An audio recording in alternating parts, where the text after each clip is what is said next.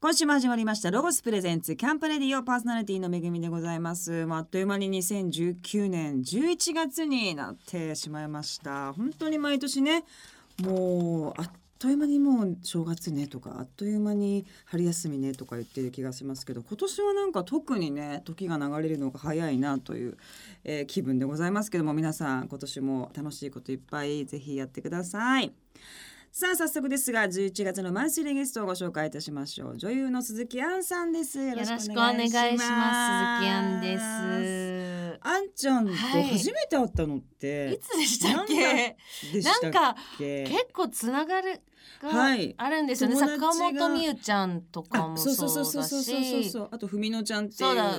杉山文乃くんとか、5年ぐらい前かもし。もういやもっと前ですすよあれ。もっと前ですか？もっと前？ですよあれそっか。うんでそこからあの舞台を、はい。まあ、やられよるたびに、私はあのもうすごいファンなので見に行ってあんちゃんちょっと見に行きたいですみたいな感じではい。やり,、あのやり取りをしているってはいう感じなんですけどもありがとうございなのでゆっくりお話しするの初めてですよね。そうですね。なんかはいいつもバタバタしちゃってて、ねえ。はい、今日はいろいろとお話をはいよろしくお願いいたしま。す。さあえお話の前にですね一曲曲を聴いていただきたいと思います。Man with a Mission で Dark Crow。ロゴスプレゼンツ。キャンプレディオ。お送りしたのは Man with a Mission で Dark Crow でした。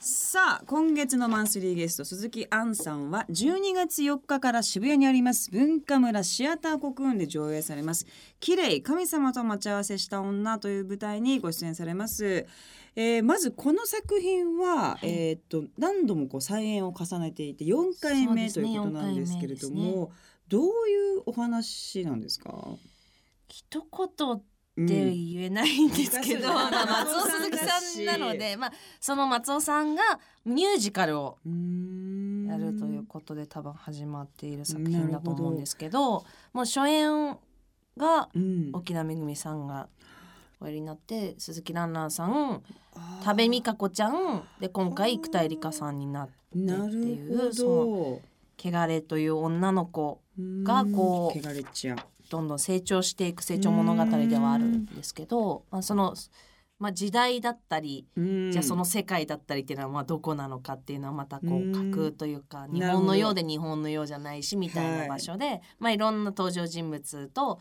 まあ、その汚れが出会って関わっていく中でどんどんこう自分の過去が分かったり成長していったりっていう話。あんちゃんはそのまあじゃあ汚れさんと出会う。出会うすごいお嬢様。あええなんかそういう役ってあんまりあんまりないですね。どちらかというとちょっと生活とかも大変そうなそうそう大変そうな。役が多いんで。大変そうなこう結構破れてるみたいな。結構こうボロロボロだったりとかする役の方が多いんですね。はい、でも今回もそうそうたるはいもう。豪華な皆さんで神木くんね龍之介くんとか安倍貞夫さんとか麻生久美子さんも含め、ね皆さん本当に達者な方たち本が集まって楽しみですいねや。すごい楽しみですね。うん。その松尾鈴木さんとはマシン日記っていうお芝居でご一緒しててでもその時は4人芝居だったしあの大人計画の方は庄司さんしかいなくて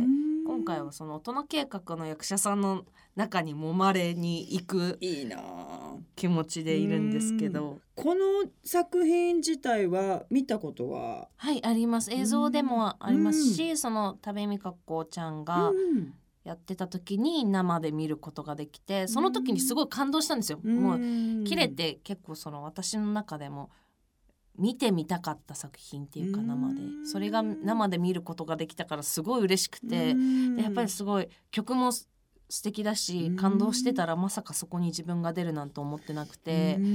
であのー歌をちゃんと歌う、まあ、ミュージカルなんで歌うんですけど、それも、まあ、昔劇団新幹線のお芝居出させていただいた時にちょっと歌ったことがあるぐらいで全然その CD とかももちろん出してないですし、うん。であのー松尾鈴木さんがカラオケが大好きで地方だ。地方公演行った時にスナック行ったりとかあのお家にそそのなんかウィーカラオケみたいなのがあったりとかして、えー、そうなんですよ。すごだからそのカラオケでちょっとこれ歌ってあれ歌ってみたいな感じで、うん。う歌ってたんですよね松尾さんの前で。う。ん。なんかだから松尾さんだけが私が歌うことを知歌が好きなことだったりを知ってて初めてお会いいただいた時に事務所がポカーンとするっていう。歌ですか？みたいな。あんちゃん歌うの？みたいな感じで確かにイメージは全然ないですよね。見たこと確かにないですね。だからでもとはいえじゃあ人様の前でねっていうのもあってそのそれこそ坂本美羽ちゃんに紹介してもらってボイトレを去年ぐらいから自分で行ったりとかしてるんですけどあのでもまあ何かまあ歌とかでもしダメ出しとかそのお客様からあっても全部松尾さんのせいにしよう。そうだね。歌えって言ったのは松尾さんですからね。だからっていう。でもまあ新境地と言いますかね。いや新しいチャレンジですね。まあ、でも本当にせっかくいただいたチャンスなので、もうあの精一杯務めたいなと思ってるんですけどもちろん。ミュージカルお芝居の時に歌が入るって難しいですか？いや経験がないのでそもそもどそうだ、ね、そう歌が入った時にその切り替えとかどうなるのかなっていうのもやってみないとわからないっていう確かにね。感じがあって。であの私の役を前やってたのは田畑智子さんで田畑さん。私共演しててなんかすごい。いいから、はい、前回の作品私見に行きましたけど。そう4人芝居の時にお姉ちゃんの役で、はい、だからそれもなんかすごい不思議な流れで確かにね。ともちゃんからのバトンタッチっていうのもそうだねなんか面白いんですよね。ねなんかちょっといろんなミラクルが起きて、はい、そして起こりそうな作品ですけれども、えー、こちらはですね12月の4日から、えーと、東京は、えー、29までですね、はい、その後にまあ大阪とか、はい、えー、博多とか、はい、えー、行かれるということです。さあここで一曲ですね。曲を、えー、今回はあんちゃんの好きな曲をですね、聞いていきたいと思います、じゃああんちゃんの方から曲紹介お願いします、アデューさんで花は揺れるロゴスプレゼンスキャンプレディオ。お送りしたのはアデューさんで花は揺れるでした。さあこのコーナーでは女優鈴木杏さんについていろいろお話を伺っていきたいと思います。もうデビューが子供の時ってこと9歳です。すごいよね。アン姉さん。いやいやいや今なんかあの、お母さんの風を感じる。すごいよね。自分の子が10歳だから。そうだから本当去年からやってると思うともう信じられないっていうか、最初はそんな話もう何百回もしてると思いますけども、はいはい、わけわからずに始めたって感じですか？なんかドラマに入れたいって言い出したみたいなんですよね。言ってたぐらいあのー、ずっと両親がやっぱり文化に触れる機会が多くてそうなの？はいあのファッファッション系のアパレルの人なんですよ両親が。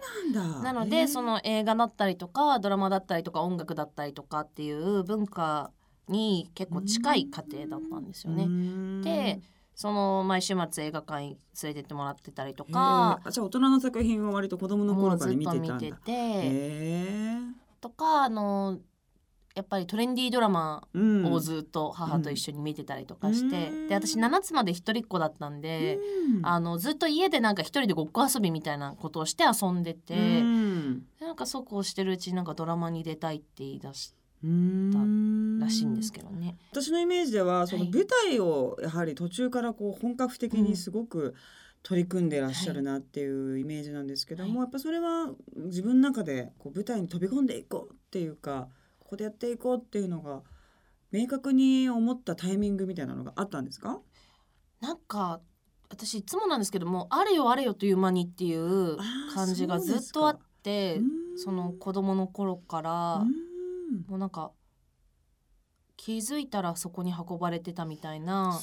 で舞台も最初そのやっぱり事務所もそろそろ挑戦させたいと思ってくれててもう、うん、やっぱり15歳とかなんであんまり記憶も私自身はおぼろげなんですけどなんかそうこうしてるうちになんかすごいチャンスをどんどんいただけるようになってったり、まあ蜷川さんに出会ったこともやっぱり大きくて、うんずっと蜷川さんがやっぱりすごい目かけてくれてたっていうのもあって、でもなんかそのすごく行きやすい場所だったんですよね、うん、その舞台の場所って稽古場だったり、うん、劇場だったりっていうのが、うん、やっぱりそのメディアにたくさん出るとそれだけちょっと苦しくなっちゃうこともたくさんあって、ねはい、その自分がどういたらいいのかっていうのが、やっぱりちょっと分からなくなっちゃう時期だったと思うんですよ、10代てそうね。だからそういう時にそのもう少しこうクローズされた場所で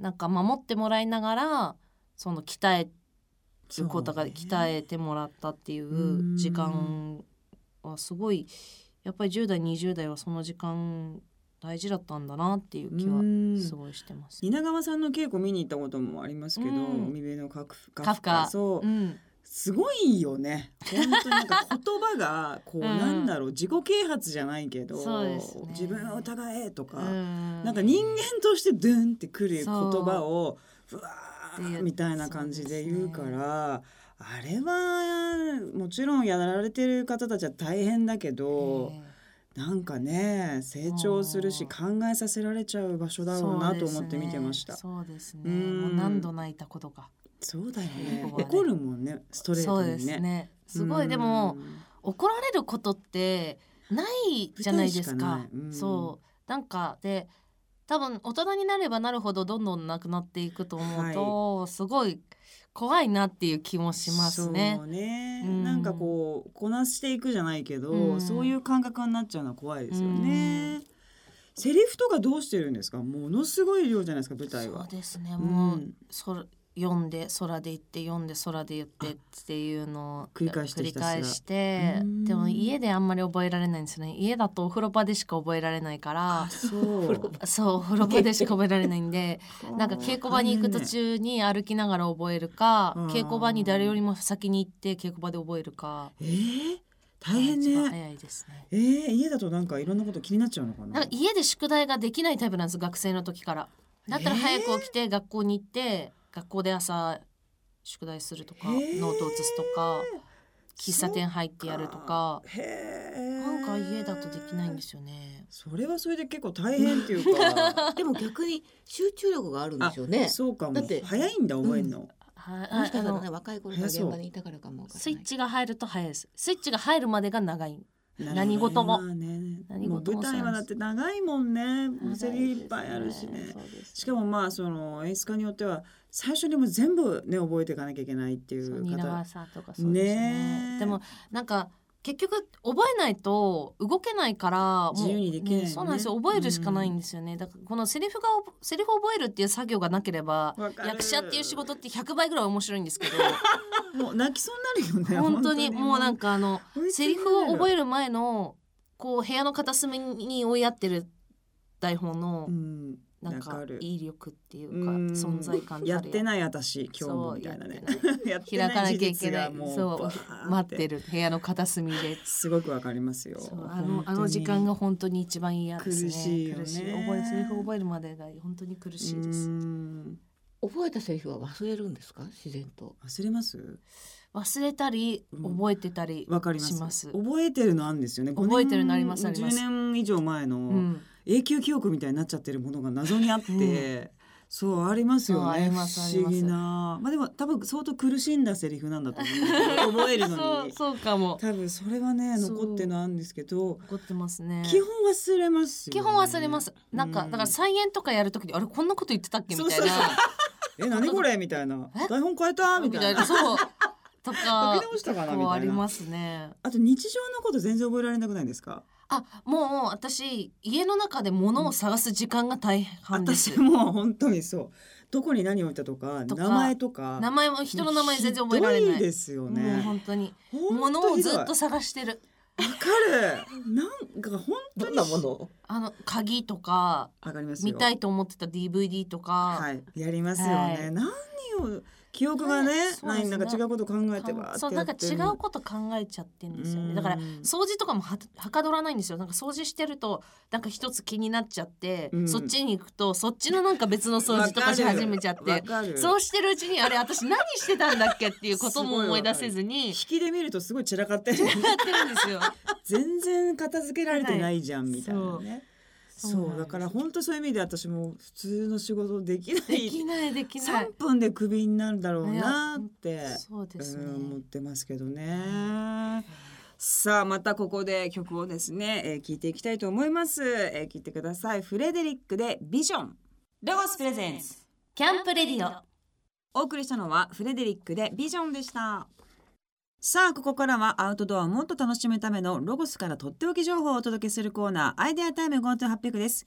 このコーナーのパートナーはロゴスコーポレーション人気 YouTuber どっちゃんです。よろしくお願いします。こんばんはロゴスの YouTube に出てます。どっちゃんです。はい、まあ、11月入りましてまあねちょっと気候もいい感じにそうですね。まあ、夜は寒いですけれども、はい。なってきましたけれどもどっちゃんは秋から冬にかけてキャンプはもちろん行くんですか？そうですね。11月ぐらいに一回行こうかなと思ってます。何泊ぐらいで？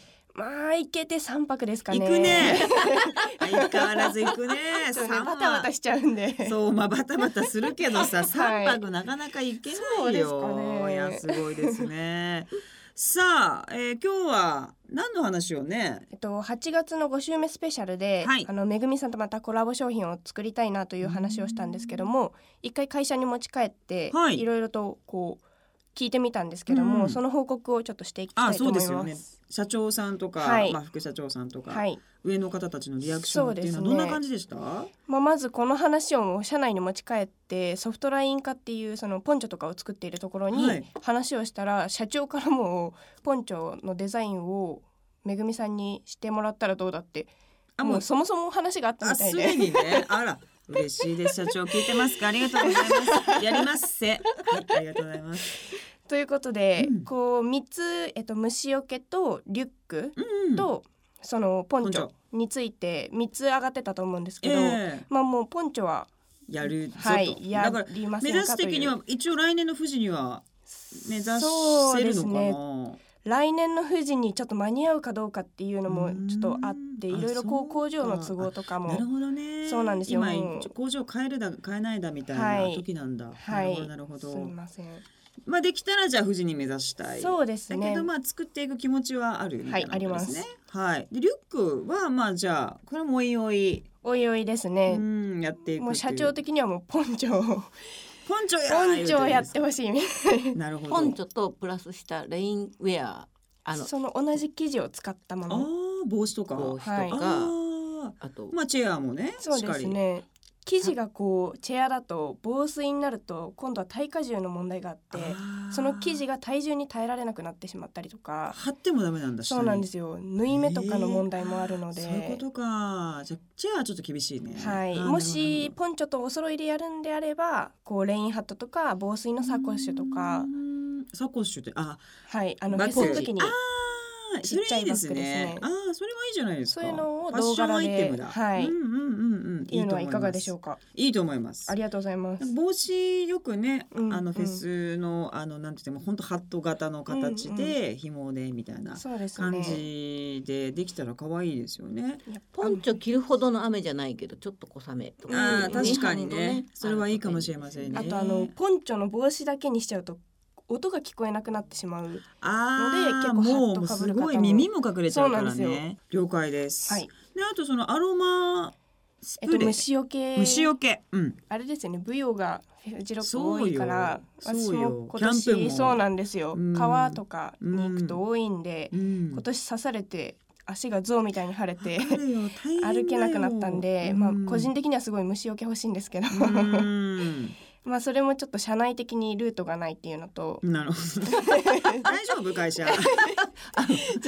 作業着の会社だからそうです。あそうか。おしゃれな会社じゃないので、ね、化粧品とかそういうのはちょっとね、めぐみさんの方がお得意かなと思って。なるほどなるほど。あのーありますよ。私も化粧品作っているので、うんうんうんその生産できる工場あると思います全然。ぜ聞いてみましょうか。そうですね。わかりました。どんな感じでできるのかというところ作っていただいて販路があるからね。あーそうそう。そう。そうですね。をもはや確かに販路だけの販路って扱いみたいな。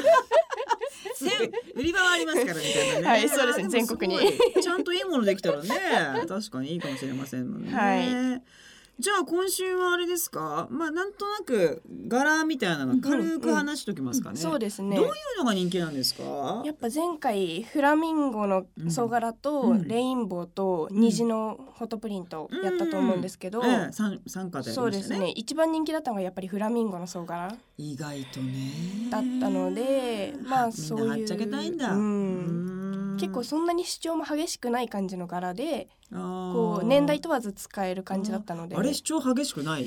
もうなんか色が色が割とそうですねグリーンだからみたいな、だから多分あのロゴスの客層の方ってそのファミリーでそうですね。ちょっとこうなんかまああのオーウェルさんでとか、うんうん割となんかこうファッション性あまり強すぎちゃってもダメなんだなっていうのはちょっと前回で勉強になって、だからボーダーとかね着やすいなんあかーそういう柄とかが皆さん割といいのかもしれない。うんまあボーダーあとねあのヒョウ柄なんだけどグレーのヒョウ柄とか結構あのジャケットとか、まあ、それこそコートだったり割と着るじゃないですか、うんですね。あれもねあのレインポポンチョの人可愛いなと思ったりもするんですよね。まあ、あとはなんかまあ無地でグラフィックも1個あってもいいと思うんですけど、なんかまあ3型ぐらいね、はい。あればいいのかなという気はしますけどもね。ちょっとこう主張あるけどしすぎないくてファッション性あるけどありすぎないみたいな、はい。なんかその絶妙な部分がすごうんうくん。大事なんだなっていう気はしましたけどね。そうですうね、ん。ちょっと以前のようにこうデザインをお持ちいただいてまた決められたらなと思いはい。ます。わかりました。はい、あそうで今回私はですねあの、はい。最近ちょっとあの出会った出会った。とんでもないアイテムがあってですね、はいあのまあ、なかなかラジオでは伝わらないんですけどもななぜなら見たことがないものだから、すね。まあ、筒状のビニール素材の、まあ、ものなんですけども あの上にですねソーラーパネルがついててでってことは昼間置いとけばぜ充電ができるんですよね。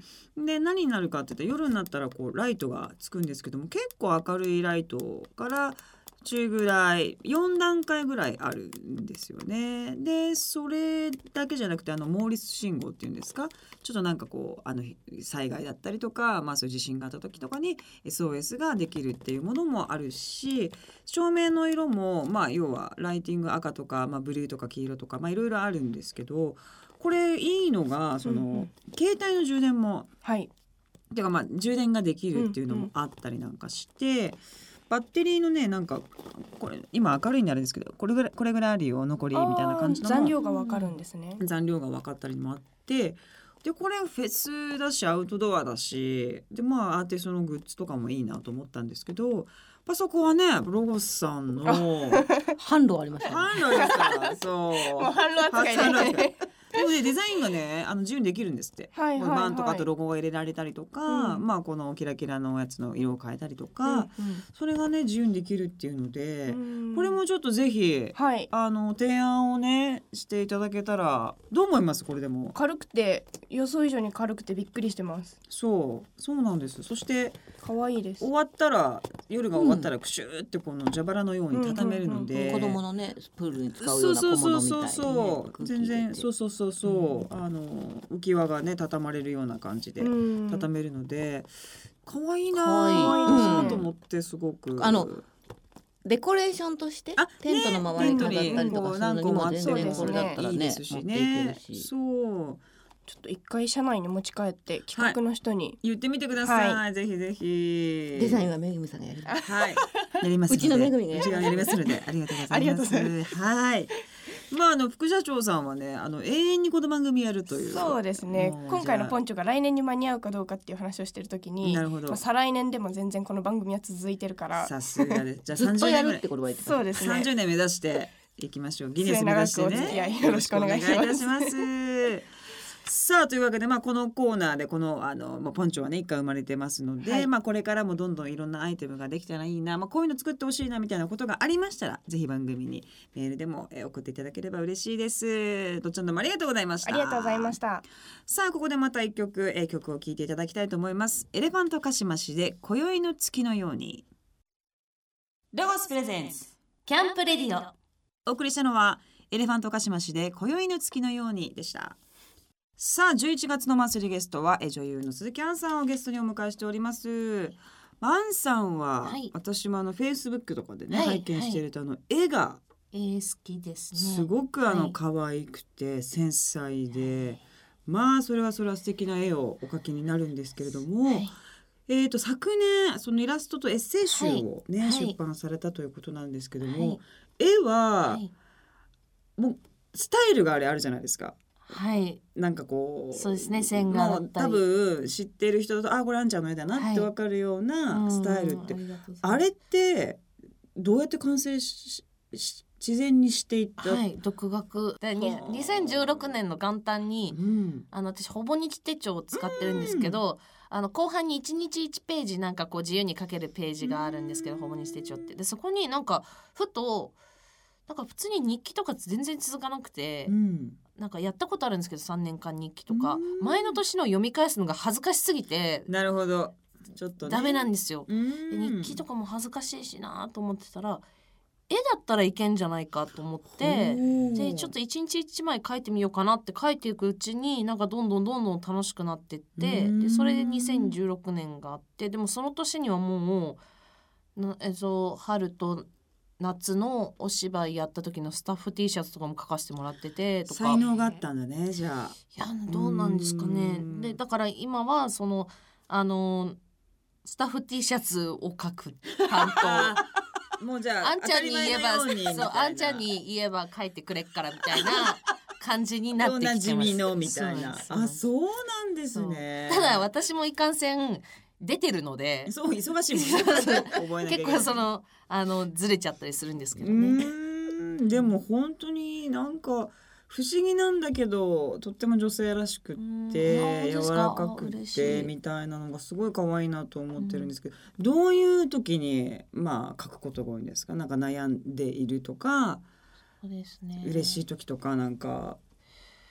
なんか特に決めてなくてその時間がある時は夜寝る前とか書いてたり、うん。まああとそのお題もらって書かなきゃいけないってなったら書いたりっていうことが多くて最近は。う。ん。でもなんか一番最近思い出したの一番好きなのは多分電話しながら書いてるのとかが一番好きなんですよ。なんで？同時に何かやってるのが気持ちいいってことですか？気持ちいいんですよへね。なんか、ー。古典とかそういうこととかってやっぱはい。書いてるとね周りが言ったりとか。そうですね。まだはそう古典とかもやったことがなくて、うん。なんかどっかのタイミングでできたらいいなと思ってあるんですけど、はい。えーぜひねやってもらいたいですし、うんなんかやっぱ女優さん、まあ、宮沢りえさんとかもそうだけど、はい。絵描く人ね。そうですね。みねリエリエネーム書きますもんね。うん。可愛い。うん。私もう本当にやばいんですよね、もう心にささくれがあるおじさんが描いた絵みたいな。どんな絵なんですす可ごい愛みがな見たい。い感じ。すごい見たい。うんひ。どいみ手とかパンみたいな。もう本当絵心可愛いじゃないですか。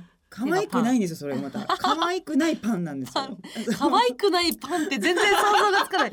それはすごいオリジナリティじゃないですか本当。になんかコンプレックスなのなんか絵を描くってことがだからこう描ける方ってどういうあのつもりなんだろう あでもだからその文章を書ける人がどういうつもりなんだろうにちょっと近いかもしれないです。私とかも。かなんかまあ何からとかどういうてプロセスみたいなのが本当に羨ましいですよね。でもだからそのイメージしてるものがあってそれを書きたいとしても私の場合はその技術がないんですよ、うん。だからイメージをそのまんま書けないんですねでイメージでこういうの書きたいなと思ってだからうん。手とか書きたいなと思ってでも手が綺麗に書けなかったりとかするとそれが今度うーんなんだろうな。あ羽に見えてきたなみたいな感じでそれを羽にしちゃったりとかするんですよ。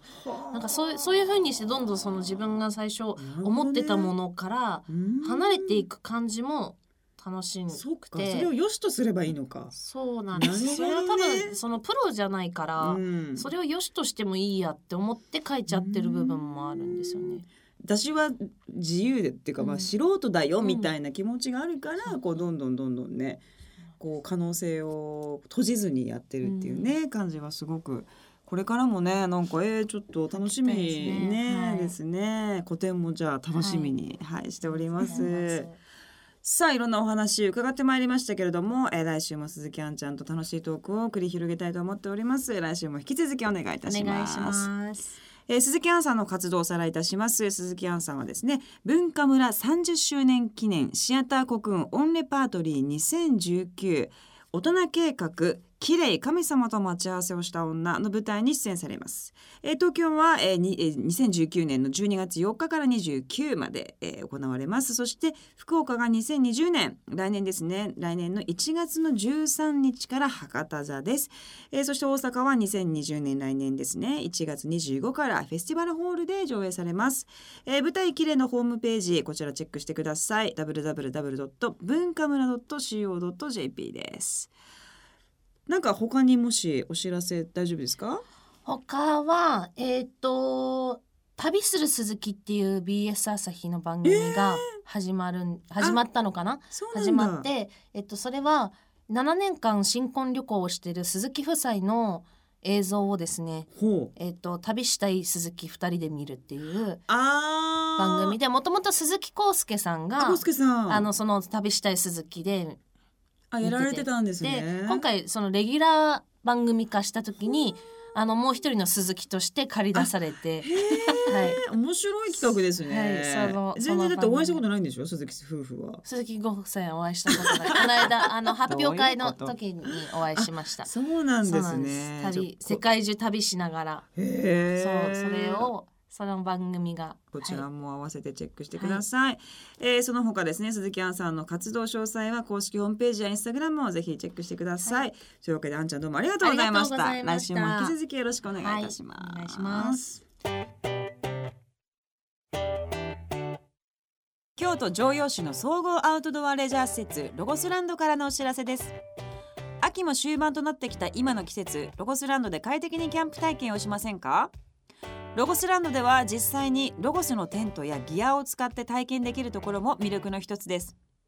ロゴショップもあるので気に入ったものがあればそのまま購入までできちゃうんです。ロゴスアイテムにあふれたロゴスランドでエンジョイアウティングしませんか？年末も近づいてきてクリスマスキャンプや年越しキャンプを企画中の方も多いのではないでしょうか。そこで今年もロゴスはやります。ブラックフライデー。欲しかったあのアイテムをお得にゲットできるかも。詳しくはロゴス公式ホームページ内特集企画をご覧くださいこの番組の過去の放送はラジオ日経番組ホームページのポッドキャストから聞くことができます www. ラジオ日経 .jp スラッシュ camp radio にアクセスしてくださいロゴスプレゼンツキャンプレディオパーソナリティはめぐみでした。